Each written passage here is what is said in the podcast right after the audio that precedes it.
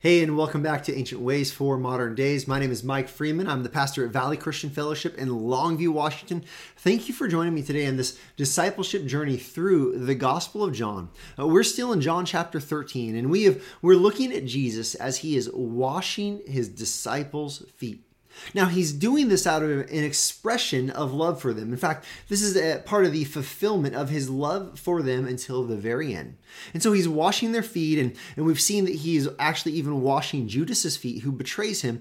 And now, as Jesus works his way down the line, he gets to Simon Peter. Now, Lord bless this man. I, I just uh, have such a love for Peter and the way we see his responses in the in the Gospels.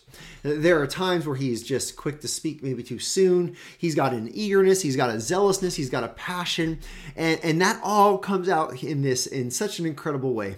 Let, let's jump into our text and let's see this interaction between Jesus and Peter and, and the ultimate spiritual teaching that we find as Jesus speaks to Peter.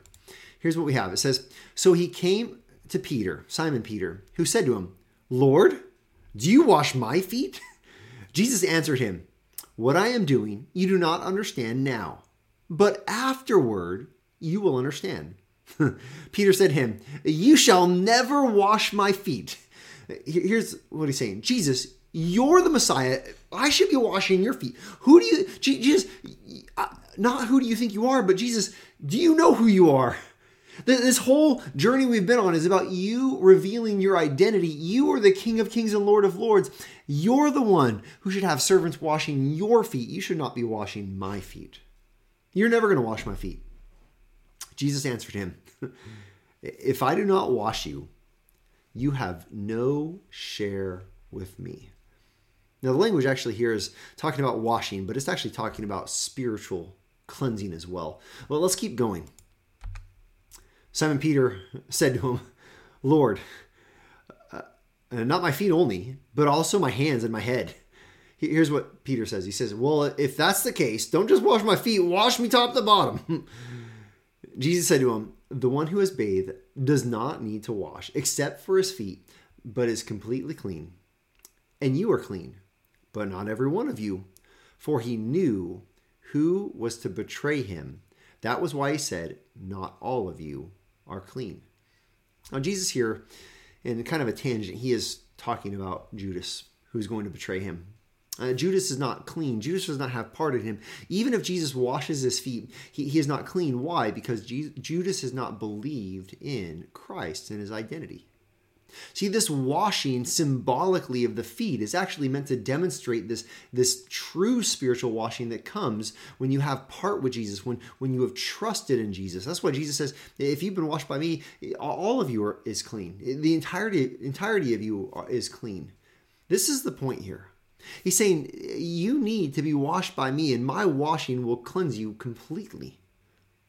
The, the symbolism is in the feet, but the spiritual truth is that there's only one way to have your sins washed away. As the hymn says, what will wash away my sins? Nothing but the blood of Jesus.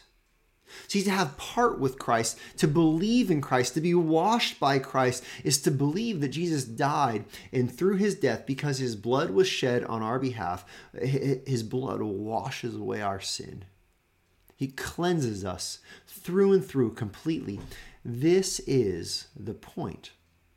He says, you're not going to understand this right now, but later, later you're going to get this. See, by faith in Christ and his death and resurrection, we are cleansed. We've been made clean.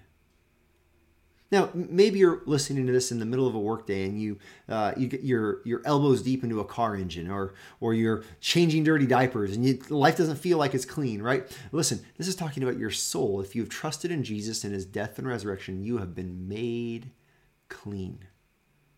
He, he has cleansed you from all unrighteousness. This is the truth of those who have trusted in Christ. This is a freeing truth. I want you to understand that you've been clean top to bottom, inside and out, front and back, all the way. You are washed by Christ.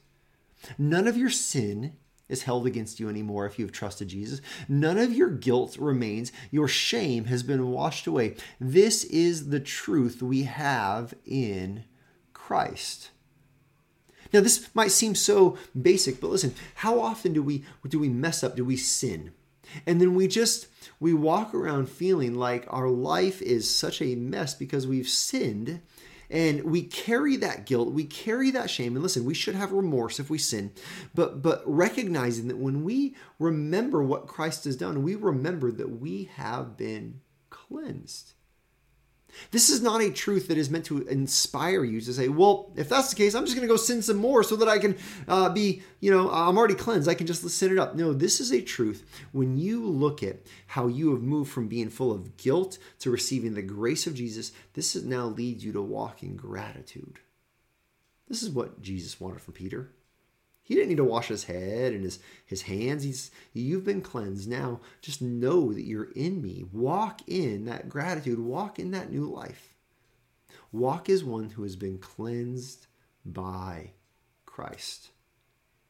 You know, my my my uh, request of you today as this video begins to come to a close, I would like you, when this video comes to an end, would you just sit silently before the Lord? Turn off your tech, turn off your screens, take some time to sit to the, before the Lord and thank Him. Thank Him that He has cleansed you of all your sin. Remember that Jesus, through His death and resurrection, is how you have been cleansed. You need not clean yourself. This has been done for you. And this is our ancient way for our modern day.